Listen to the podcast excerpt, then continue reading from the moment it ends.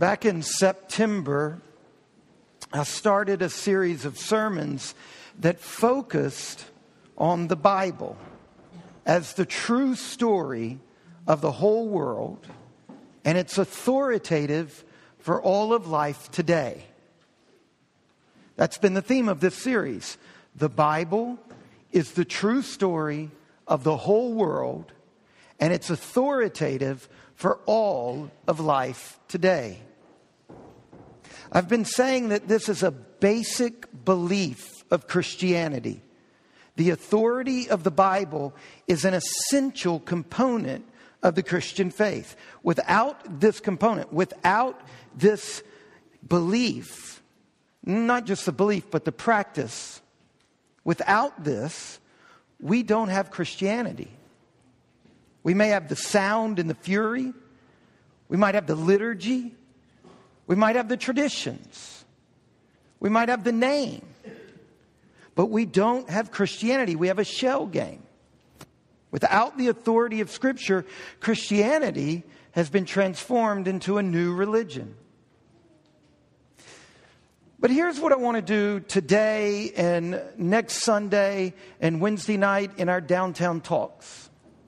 I want to admit that naming the authority of Scripture is not enough.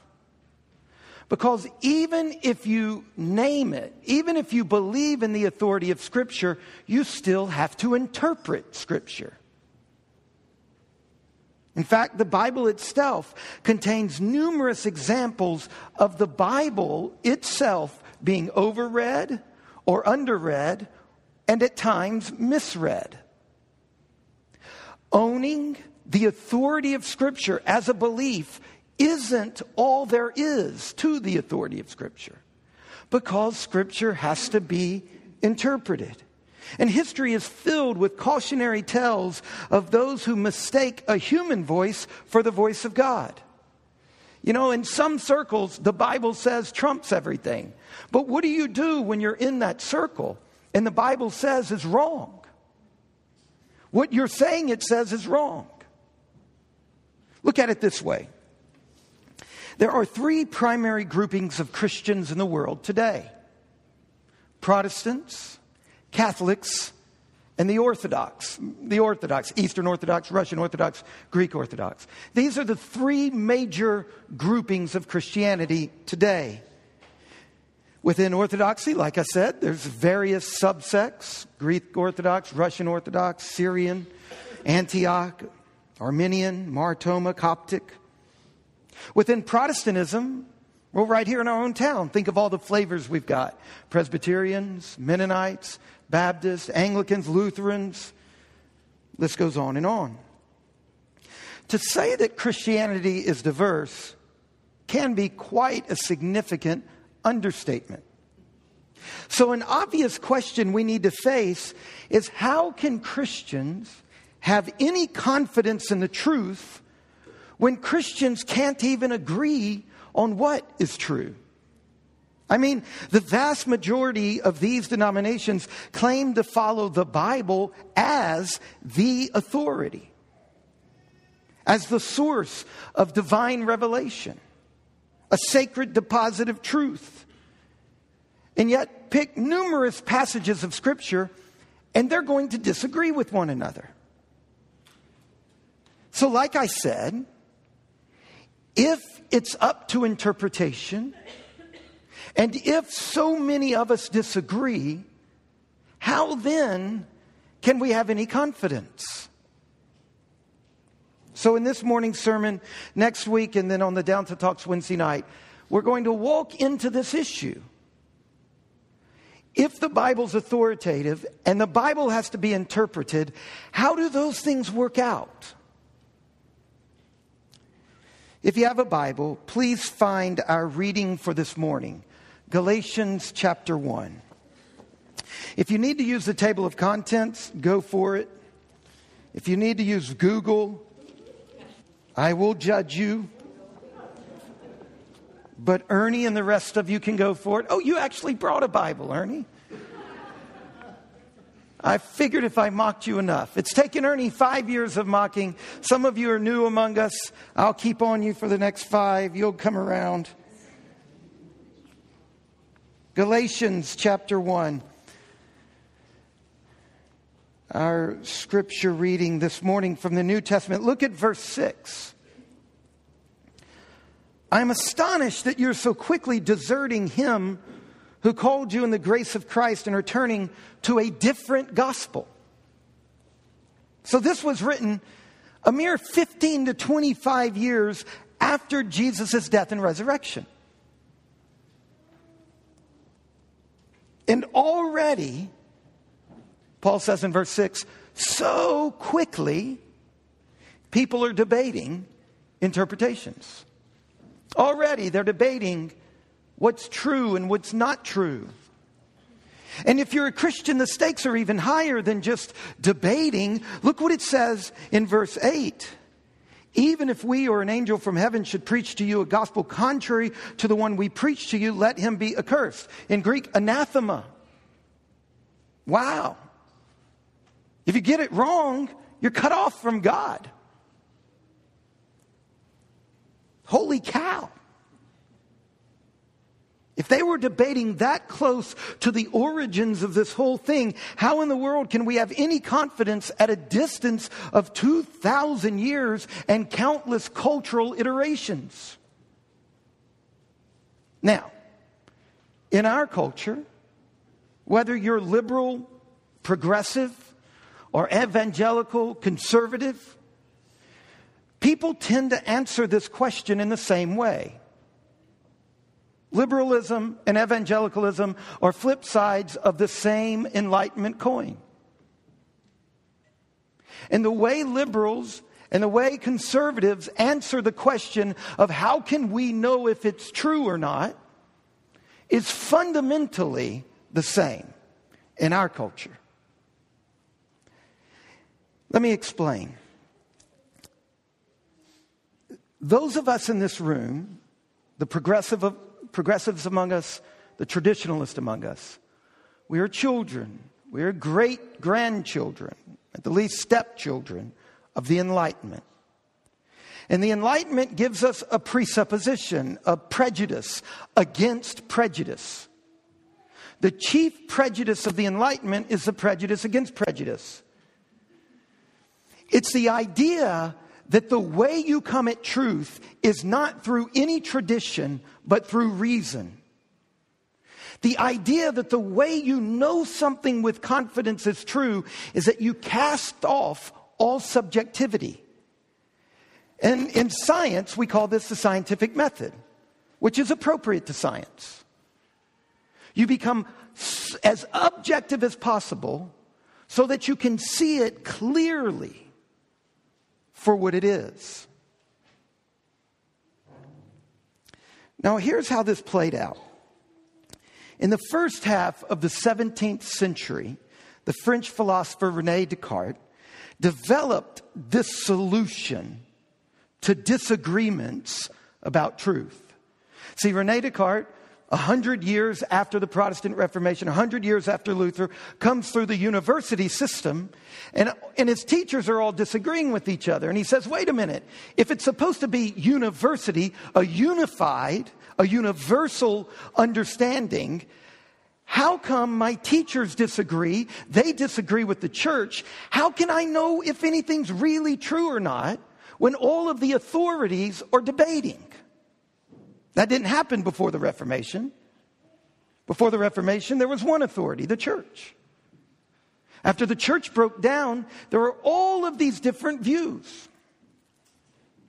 That's a bit of a hyperbole. There was differences within the church. But on a meta level, this stands. So Rene Descartes, sitting in front of his fireplace one day, comes upon this solution. Cogito ergo sum. I think, therefore I am. And what he said was the path to having confidence is to strip away everything you can doubt and start from there and build up through reason. Now, whether you know this little trip through philosophical history or not, you were raised in this environment. Human reason is the supreme authority in matters of knowledge. Rid yourself of any preconceived ideas, and like a scientist, be objective. Use rigorous, clear logic. But to be honest, it's only been since Descartes gave the West that idea, it's only been since then that we've had the proliferation of denominations. Now, we don't have time to go into all of it this morning. I've talked a lot about this in the past, but it is a matter of historical record that this whole way of approaching truth leads to different interpretations. Descartes thought it solved it, but it didn't. It exacerbated it. And ultimately, it leads to what is going on in the church today. As we debate issues like gay marriage, gender roles, pacifism and war. Whatever the kind of battlefront of our debates is. Now, the Bible offers a completely different route to landing at confidence and truth. Galatians chapter 1. It's right there. It's most explicit in verse 9. As we have said before, so now I say again if anyone is preaching to you a gospel contrary to the one you received, let him be accursed. How can we have confidence in the truth? How can we tell the difference between genuine Christianity and opinion? The answer is packed into that one little verb that Paul uses in verse 9 receive. As we have said before, so now I say again if anyone is preaching to you a gospel contrary to the one you received, let him be accursed. Paul doesn't say, now think about this. He says, remember. Two different paths to knowledge. Now, when Paul says what you have received, he's not talking about Scripture, he's not talking about the Bible. He's talking about something bigger. When he says to them, judge the debates against that which you received, he's not saying read the Bible. He's talking about something bigger than the Bible. It includes the Bible. He's talking about tradition. Don't you just want to break out into uh, tradition? Right. He's talking about the tradition of the church. We call it the apostolic tradition. The whole of Christian faith and practice handed down within the church from Christ through the apostles to the present day. It's not something over against Scripture, it includes Scripture. Scripture exists within tradition. Now, the Bible recognizes a negative form of the word tradition. Jesus said, Hey, you guys are following the traditions of men instead of Scripture. But most of the time, when the Bible mentions tradition, it's positive. Why is it that most of the time, when Protestants use the word tradition, it's negative? Because we're children of Descartes because the chief prejudice of the Enlightenment is against tradition, against prejudice, against having a preconceived, authoritative view of something. Now, find another passage in the Bible. It's a few pages to the right. Second Thessalonians. It's a little bitty. It's kind of difficult to find. If you get to Hebrews, turn left, come back. It's, a, it's um, a few pages before that. Second Thessalonians chapter 2 verse 15. So then brothers, stand firm and hold to the what does your Bible say anybody? Some say teachings, especially if you're reading the NIV, which is a great translation. But on this level, the, tr- the NIV was prejudiced by Protestants. It's, it's a documented fact. In fact, most NIV translations now have a tiny footnote. And it says, technically or literally, the word here is traditions. The reason the NIV translate that word every time as teachings, except for when Jesus uses it to critique tradition, only then does the NIV actually use the word tradition, is because a group of Protestants over, they, they didn't recognize their own prejudice.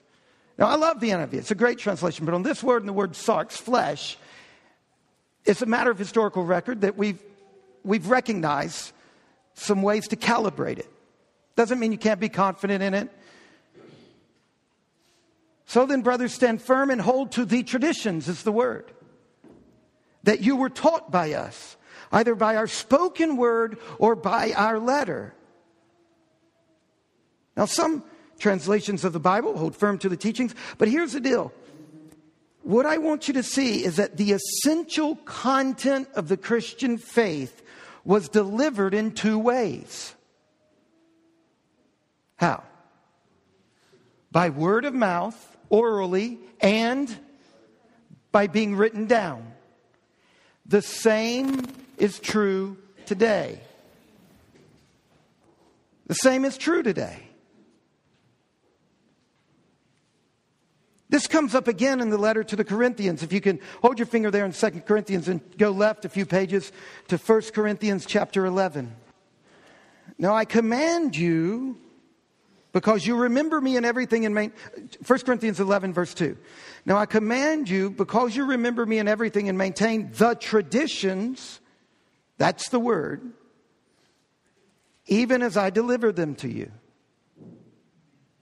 And he how did he deliver them in two ways? In writing and through this oral body of knowledge. That oral body of knowledge is just what you mean by tradition. Now, he's not saying every little bitty group's tradition. He's using tradition in a capital T way. We'll come back to that in a minute. Now, go back to Second Thessalonians. Chapter 3 this time. Look at verse 6. Now we command you, brothers, in the name of our Lord Jesus Christ, that you keep away from any brother who is walking in idleness and not in accord with the tradition that you Actually, it's a form of the word again, traditioned from us, that you received from us. Now, I want to make two key points here. First, in the Bible itself, in the churches of the New Testament, when they are debating truth, what mattered above all else in debates, the thing that mattered the most was this are they consistent with the tradition of the apostles, with that way of reading the Bible that the Lord Jesus Christ gave us, that the apostles then passed on to us?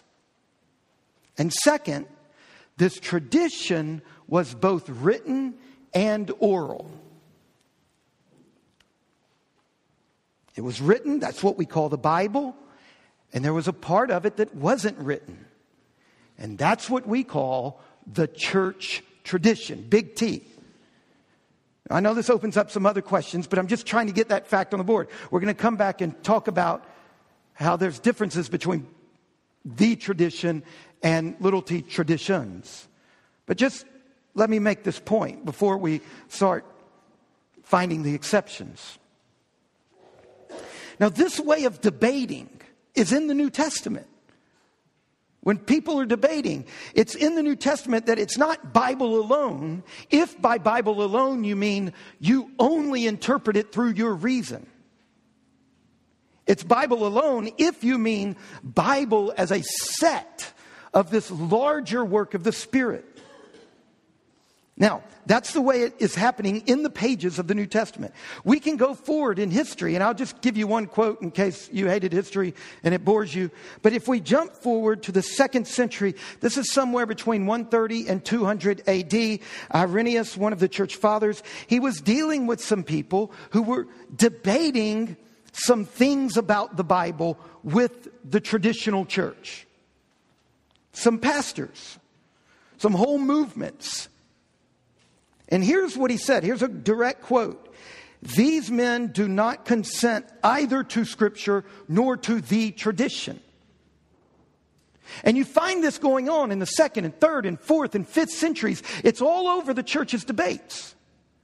Not only are they saying, what does the Bible say? They're saying, how does the tradition also say it? Because in the debates, everybody was applying, was appealing to the Bible, as they are often today. Now, that's just one quote of many that I could show you down through the centuries. When the church debates different interpretations of the Bible, the issue at stake in the Bible itself and onwards is not scripture versus tradition, but the desire to be faithful to the teachings of the apostles that were preserved in both scripture and tradition. The very first historical account of the church Acts 2:42 they devoted themselves to the apostles' doctrine. Let me put this another way. Throughout this series I've been saying that the authority of the Bible is an essential component of authentic Christianity. And now I'm adding to that, I'm saying the authority of tradition is an essential component to authentic Christianity.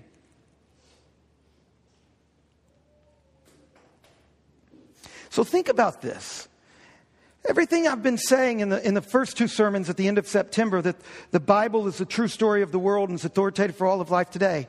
There are lots of denominations, there are lots of Christians who agree on that, who are fiercely debating what the Bible means.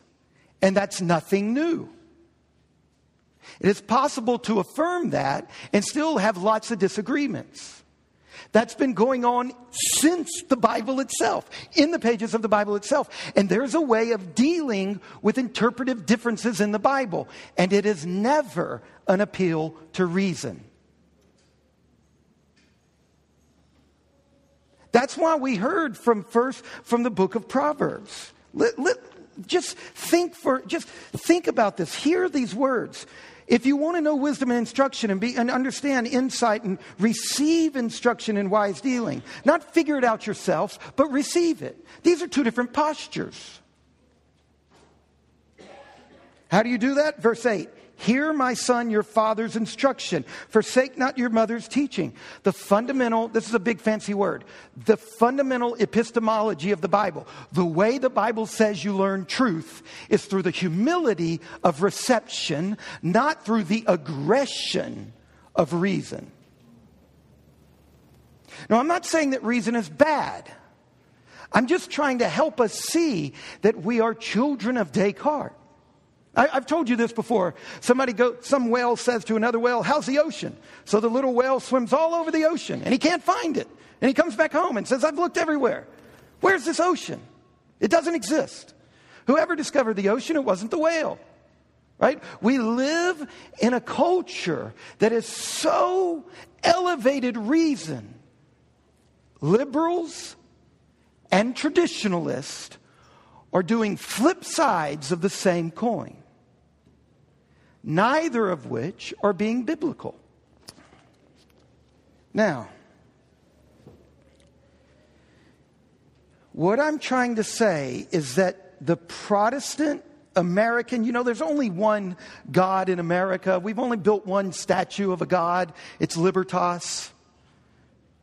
You have to pass under its shadow to join our country. The Statue of Liberty is the Roman goddess Libertas. And she's conned all of us into believing. Because this is what happens when you worship a God, you adopt its values. She's conned all of us into believing that liberty is freedom from any constraint.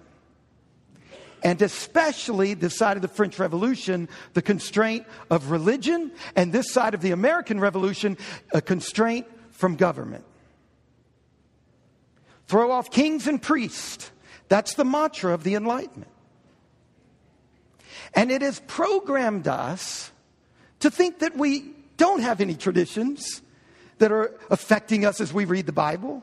But that's just baloney. How come all the Mennonites believe in pacifism and all the Baptists want to bomb the heck out of everybody?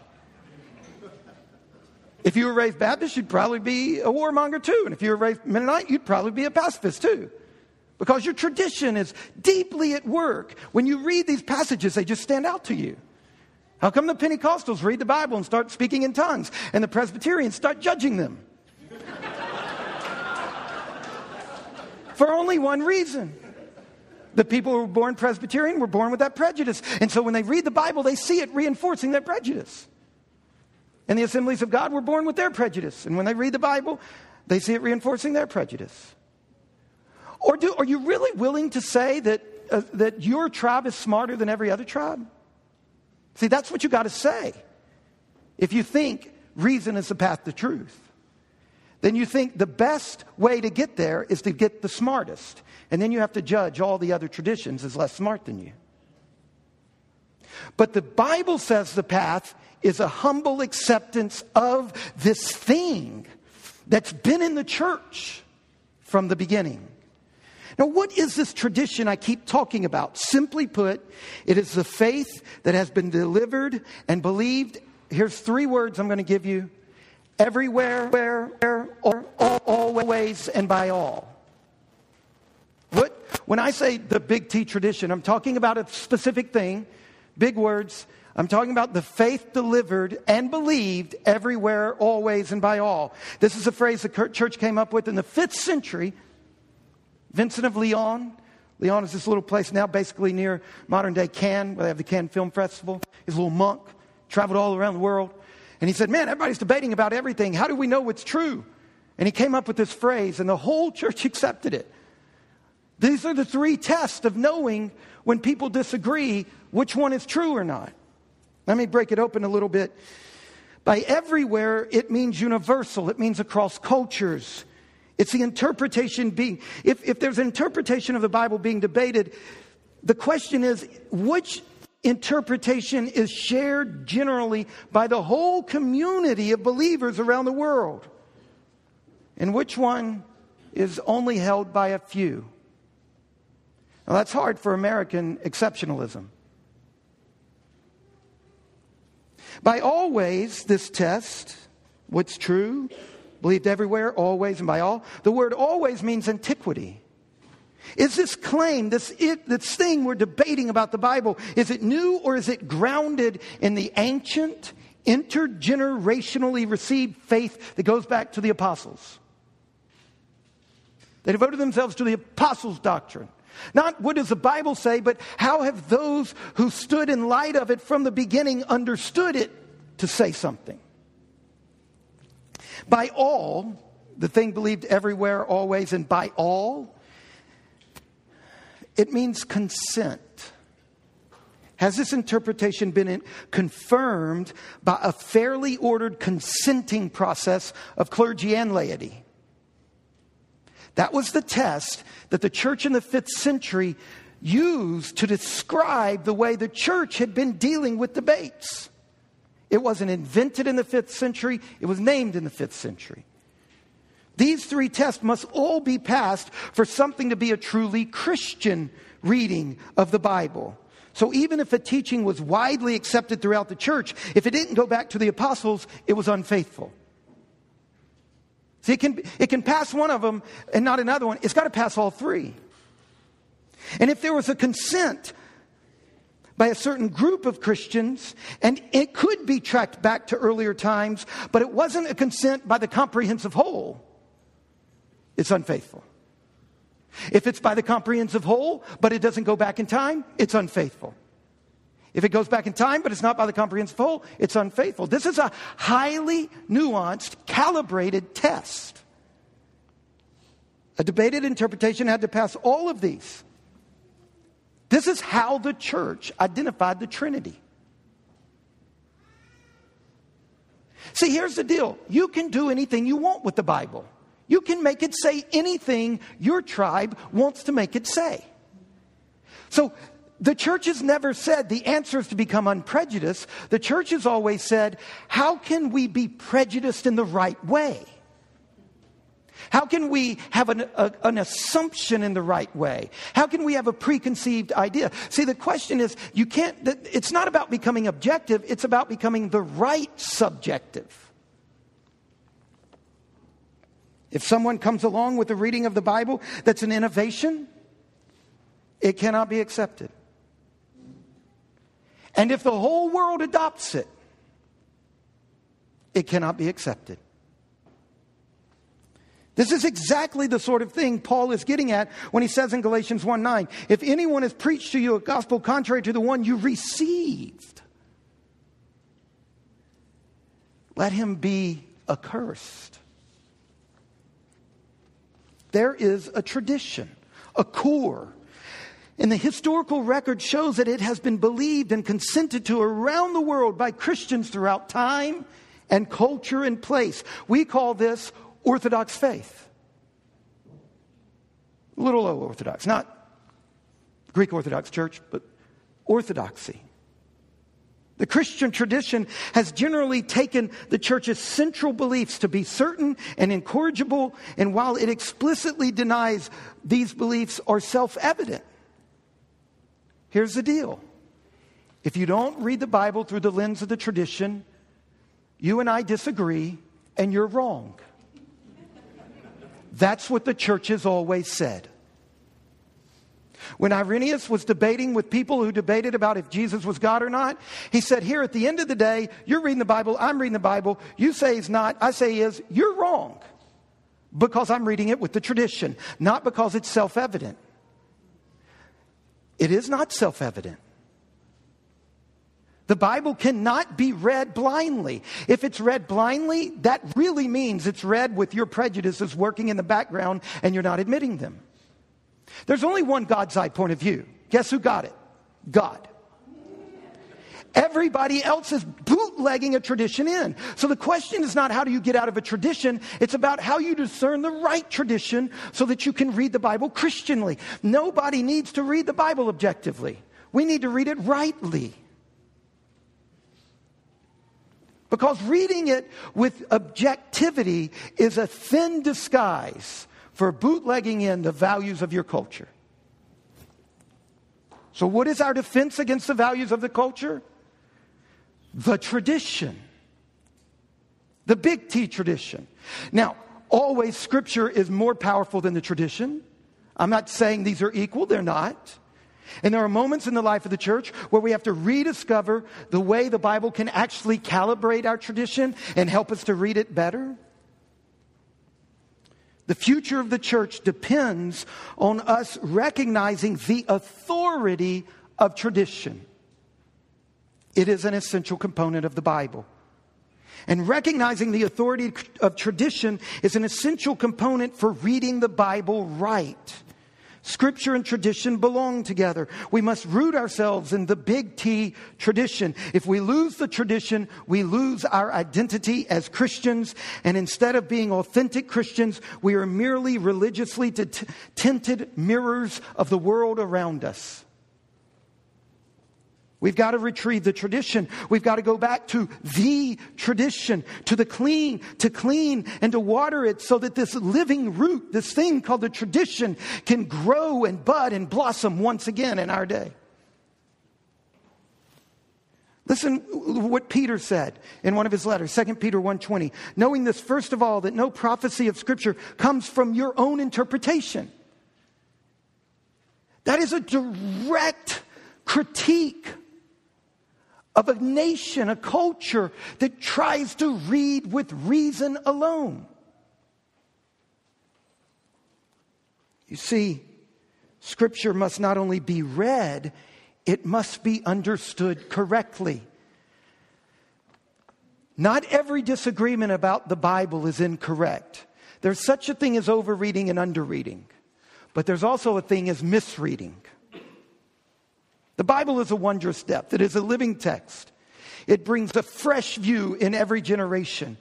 But just because there's multiple sermons on the same ser- passage, just because the Mennonites are seeing something and the Anglicans are seeing something, it doesn't always mean one is right and one is wrong.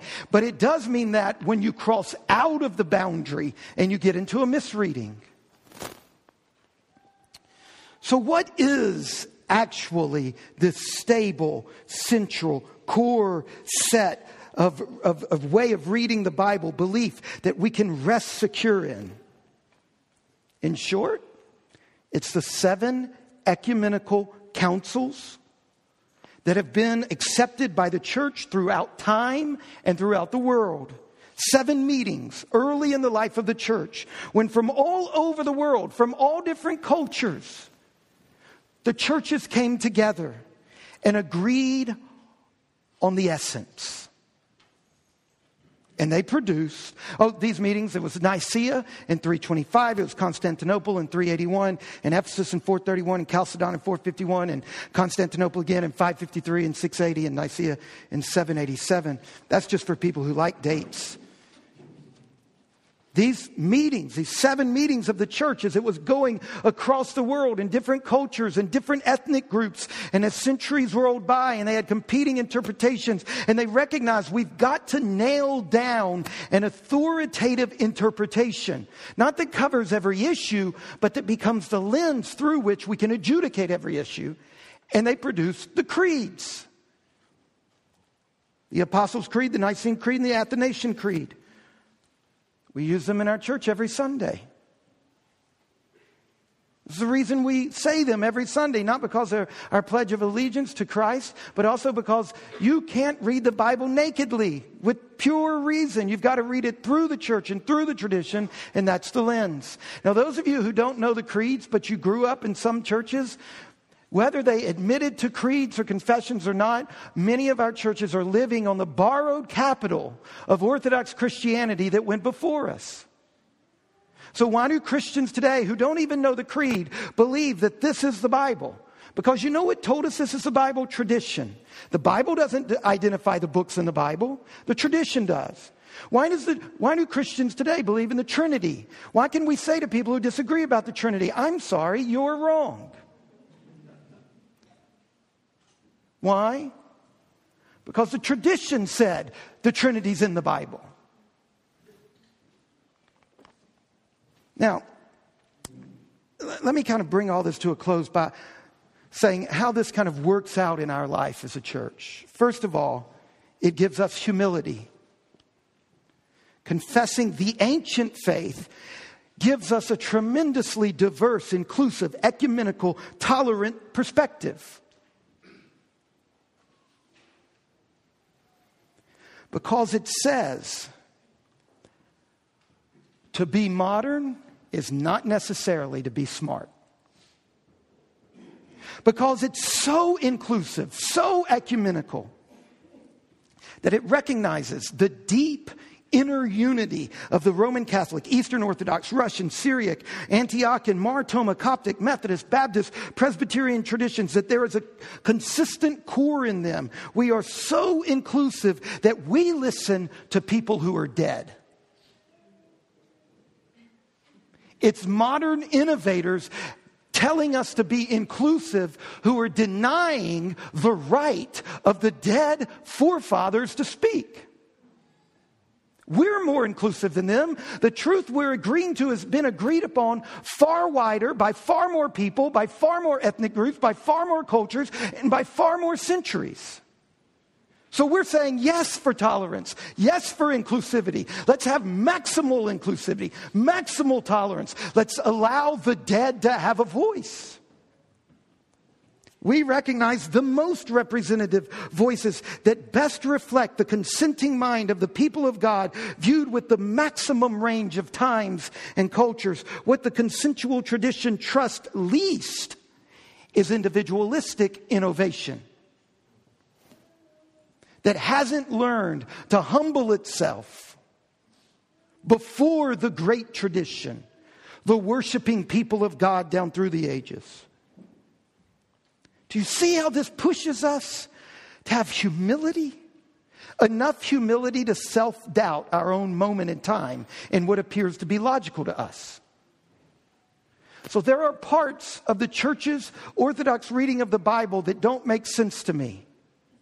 So I humbly say, yes to millions of Christians and untold thousands of eth- of cultures for multiple centuries, I humbly say, they could see something I don't see.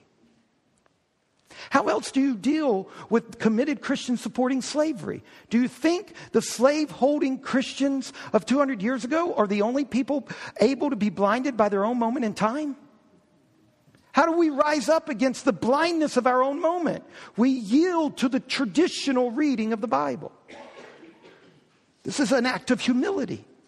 Secondly, do you see how this pushes us to have confidence?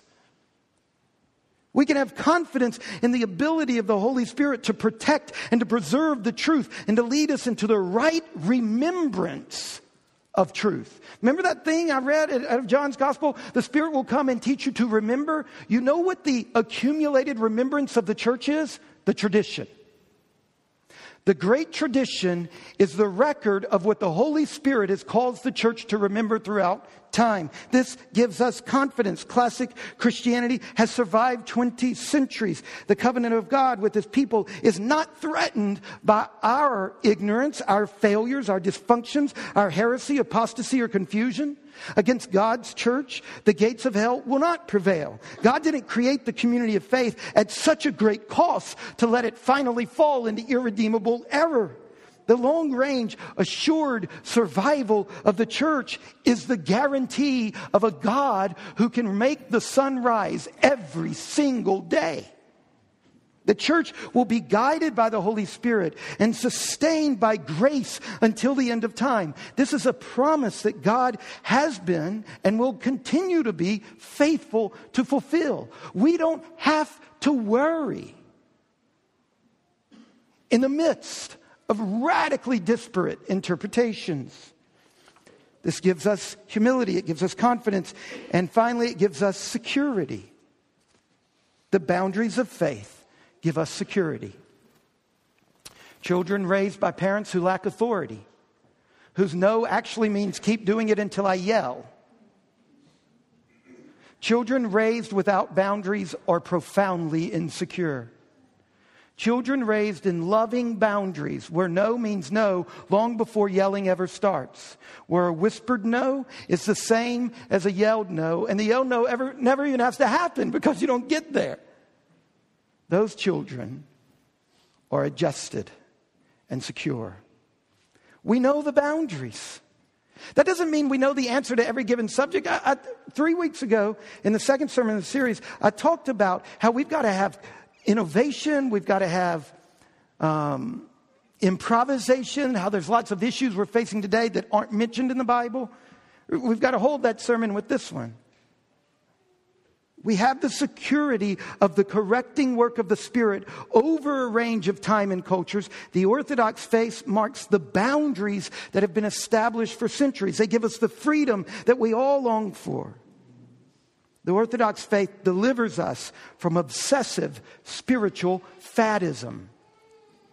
I love the way Vincent of Lérins puts this way back in the fifth century. He wrote, The true and genuine Christian is the one who loves the truth of God, who loves the church, who loves the body of Christ, who esteems the received Christian faith above everything, above the authority, above the regard, above the genius, above the eloquence, above the philosophy, above every man whatsoever, who sets light by all these and continuing steadfast and established in the faith, resolves that he will believe believe only that which he is sure the church has held universally and rejects all other beliefs.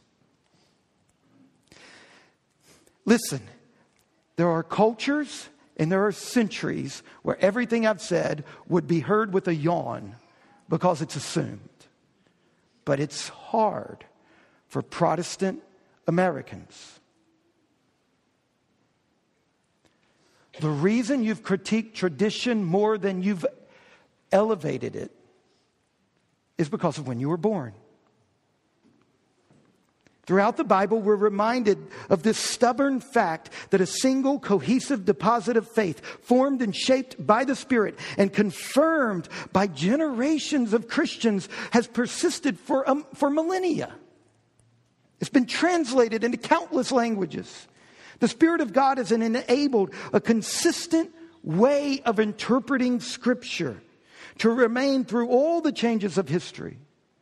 In this Orthodox faith, we find common ground with Orthodox Christians in every denomination. It's the reason this church is filled with Anglicans and Presbyterians and Mennonite and Baptists and Methodists and Lutherans and non denominational types and even Macy. Who's been many of those. It's the reason Macy can be many of those. Because there's a deep Christianity that crosses the lines of all these denominations. We confess together that the creeds help us read the Bible right. And when our traditions lead us astray, the scripture, the Bible is powerful enough to come back on us and to correct us. Historic Christianity is based on enduring biblical foundations and it's expressed in the definitive creeds. We must retain them, reclaim them, and reaffirm them. Let's pray.